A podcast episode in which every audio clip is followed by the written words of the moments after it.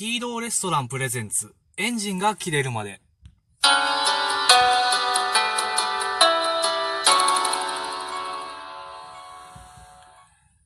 この番組は、あなたの食事選びのヒーローに、ヒーローレストランの提供でお送りしません。皆さんこんばんは、カイトです。この番組は、目的地までの10分間を、身のない話で埋めようというトーク番組です。それでは本日も助手席で10分間お楽しみください。というわけで、本日も、おっと、珍しく収録ミスしましたね、今ね。ちょっとなんか入りましたけど、気にしないでください。ね。前回のね、あのー放送のリアクションが10件ぐらいついてて、あの、普通こういうののリアクションって大体1件か2件つけばいい方じゃないですか。なんでちょっとなんかシステムの都合なのかどうなのかわからないですけど、ちょっとびっくりしましたね。普通なんかこう、こういうのってね、ほんとつかないのが基本というか当たり前な世界なので、あとは、前回のテーマだと、ほとんどゲームについて喋れないで、それ以外のことで埋めちゃったって。ゲームについてはね、またあの、キャラクターとかについて今後、掘り下げて喋るかもしれないですけど、でもまあもうちょっとね、なんか上手にまとめられたなーっていうのはありますよね。やっぱ、こういうのって終わってから思うんですよね、何でも。終わった瞬間に、ああ、ああすればよかった、こうすればよかった、今もね、あの、今、うん発信させればいけたなとか、ある、車運転してる人にはあるあるだと思うんですけど、あ、今行けばよかったじゃん、みたいな、ああ、もうしまたしばらく行けないよ、みたいなのが、そういうのがちょいちょいありますよね。まあでも結局は事故らないことが一番なんでね。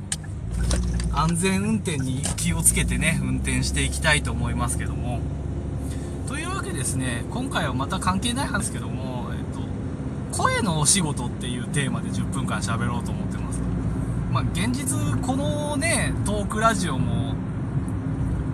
10分間の声のお仕事といえば声のお仕事なんですけど、ただまあ、それを言っちゃうとね、あの、他のね、先輩というか、担当している方々にね、失礼になっちゃうんで、あんまりね、言えませんけど。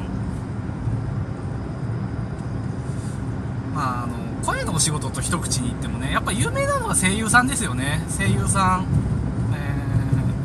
山寺さんとかがやっぱ有名ですけど、私は彼らももちろん好きなんですけども、あの、もっと裏方のナレーターさんが結構好きで、あとはアナウンサーさんとかですね。あまりこう声のお仕事として見られないけど、実際は声のお仕事だよっていう方々ですね。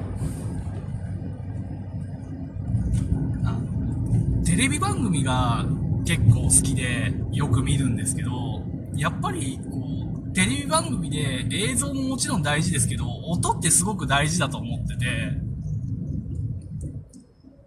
その音があることによって番組の印象、カラーを印象付けたりとか、番組の印象に引き込んでいくっていう意味で、ものすごく音とナレーションは大事だと思ってて、その中でこう、やっぱり何人か好きなナレーターさんいるんですけど、あの、一番好きなのは、えっ、木村京也さんっていう、ね、お名前だけ言っても多分、誰だそれはっていう方も多いと思うんですけども、この方の代表作って言えばやっぱりめちゃめちゃイケてるなんですよね。めちゃめちゃイケてるでずーっとナレーションをやられてて、彼、彼の何がすごいってあの、振り幅がすごいんですよね。とにかく振り幅がすごい。あの、お堅いニュース帳の原稿ももちろんちゃんと読めるし、あの、あとは、めちゃイケ見てた方はわかると思うんですけど、あの番組めちゃめちゃパロディやるんですよね。パロディってことは、パロディ元の企画があるわけですよ。で、パロディ元の企画にそれぞれ元のナレーションさんがいるわけですよ。なんだけど、全部それを京屋さんが真似してやるっていうのが本当にうまくって、あの、見返してもらえたらわかると思うんですけど、あの、その間の取り方であるとか、まあ、もちろん声質も寄せてはいるんですけども、声質だけじゃなくて間の取り方、喋り方、その番組の空気をそのまま持ってこようとするその京屋さんの技術というか、もうずーっと言ってるんですけど、これは。本当にレベル高いなと思ってて。今あんまりこう彼のナレーションを聞ける、まあ、彼といえばナレーション、あの、めちゃイケっていうイメージがすごくあったので、やっぱりこう、めちゃイケなくなって、それを聞けなくなったっていうのもちょっと悲しいことなんですよね。あとは他に好きな、あと有名なナレーションっていうか、あなたも絶対聞いたことあるナレーションの人っていうのは多分絶対何人か挙げるんですけど、えっ、と、平野さんとか、佐藤、えっ、と、平野さんは、えっ、と、鉄腕ダッシュとか、あとは、スーパー J チャンネルの情報コーナーなんかも担当されてますよね。平野さん、あとは佐藤健二さん、えっ、と、水曜日のダウンタウン、えっ、と、ちょっと終わっちゃいましたけど、えっ、と、あれは、え皆さんのおかげです。えトンネルズの皆さんのおかげでした。の、ナレーションとかをやられてた方ですね。ごめんなさいね。あの、頭の中で思い出しながら喋ってるんで、もしかしたらちょっと間違いがあるかもしれないんですけど、この辺、佐藤さんなんかは特にね、顕著ですよね。あの、特に皆さんとかではものすごいテンションの高いキャラをやられてたのに、他のところではもう一気にスッと引いたようなナレーションになるっていう。あとは、えっと、ブスマをやられてた伊豆野亮さん。彼もね、やっぱりこう、プスマといえば彼のナレーションとツッコミっていうのが一個あったと思うんで、やっぱりそういうならではナレーションを聞くと、やっぱり、ああ、この番組見てるなっていう気持ちになると思うんですよ。で、やっぱり大好きなんですよ。あの、個人的に声優さんで言うと、あの、下野紘さんが好きで、最近、ね、彼が結構番組の、あの、アニメーションの方じゃなくて、ね、番組のナレーションとかの担当をされることが多くって、ちょっと若干、なんて言うんでしょうね、あの、こすりすぎると、あの、あまりこう、いい評価をされないっていうのがね、いろんな業界で見てきていることなので、それがちょっと不安なんですけど、あの、何でもそうだと思うんですよね。あの、同じ人に立て続けに当てちゃうと、ちょっとやっぱりその人の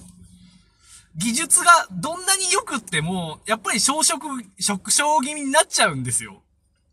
ずーっとカレー食べてたら、ちょっとカレー飽きると思うんですよ。その辺をね、あの、業界の皆さんにはちょっと考えていただきたいと思うんですよ。あの、縦軸で、あの、3番組連続で同じ人とかやられちゃうとね、どうしてもちょっと飽きますよ、さすがにそれはっていうのは。人間ですからありますよ。それでもね、やっぱりこう、そんな彼らの声が聞きたくてテレビ番組を見ている、そんなところも実はあったりします。ね、番組の本筋と全く関係ないところの話なので、ね、理解されないことの方が多いと思うんですけど、あとあの、細かいね、テレビ番組の話でちょっと広げますと、テロップですよね。テロップの出し方、出し栃木とかを気にしちゃう人なんですよ。特に生放送だと、生放送というかニュース番組なんかは生ナレーションが多いんで、生ナレーション、生テロップ出しがおすごく多い関係で、やっぱりミスが出ちゃうんですけど、やっぱりその時にやっぱりちょっと気になっちゃうなっていう、あの、小獣と的感覚が出ちゃうんですよね。いや、そんなとこ誰も気にしてないからっていうところなんですけど、完成度で言ったらね、生放送っていうのはそう、あの、細かくミスが出ないのが一番なんで、あまり気にしてもしょうがないとこなんですけど、やっぱりこう、テロップ好きとしては気になりますよね。カメラワークのミスとか気になっちゃう人なんで。別にそれを責めてるわけじゃなくって、単純に、ああ、なんか面白いもの見たっていう感覚で見てるところはあるんですけど、あとは、えっと、声のお仕事っていう振りで振りましたけど、それこそ駅のナレーションとか、ああいうのも全然声のお仕事だと思ってて、ね、有名なね、方がやられてますけども、意外と。ね、いかにこの辺がこう、今、あ、取ってつけたように喋ったかっていうのが今分かっていただけると思うんですけども。ね。あの、始まる前はね、あの、あんなことも話そうかな、こんなことも話そうかなって思ってるんですけど、やっぱりね、あの、と、いきなり喋りは、あの、まあ、一応、台本はなないことはないんですけども、やっぱりいきなり喋り始めると、やっぱり思った通りに喋れませんね。そもそも、こう、この10分間聞いてね、無駄にしていただけるとね、幸いなんですけど、そのラインに到達してるかどうかは何とも言えないですね。さあ、というわけで、間もなく最後の交差点にたどり着こうとしています。声のお仕事っていう意味で、ナレーターさん、アナウンサーさんとかについてもまだね、喋ってないこと山ほどあるんで、ちょいちょい喋るかもしれませんけど、あとそれは今後次第ということで。これでもうようやく3回目ですか ?3 回やったけどまだ慣れないね。全然慣れない。もうちょっと慣れてくるかなって思ったんですよ、本当は。やっぱり10回ぐらいやらないと慣れないのかな。それではですね、本日も聞いていただいてありがとうございました。また次回、いつになるか分かりませんが、あまりこう定期的に配信の日程を決めることはやめようと思って気が向いた時に気が向いたら撮るという形でやっていこうと思いますので、今後ともまたよろしくお願いします。か言いつつ、今回で最終回とかになってたらごめんなさい。まあ、いつまでやるかもね、わかりませんから。さ、着きましたと。それでは本日もお付き合いいただきありがとうございました。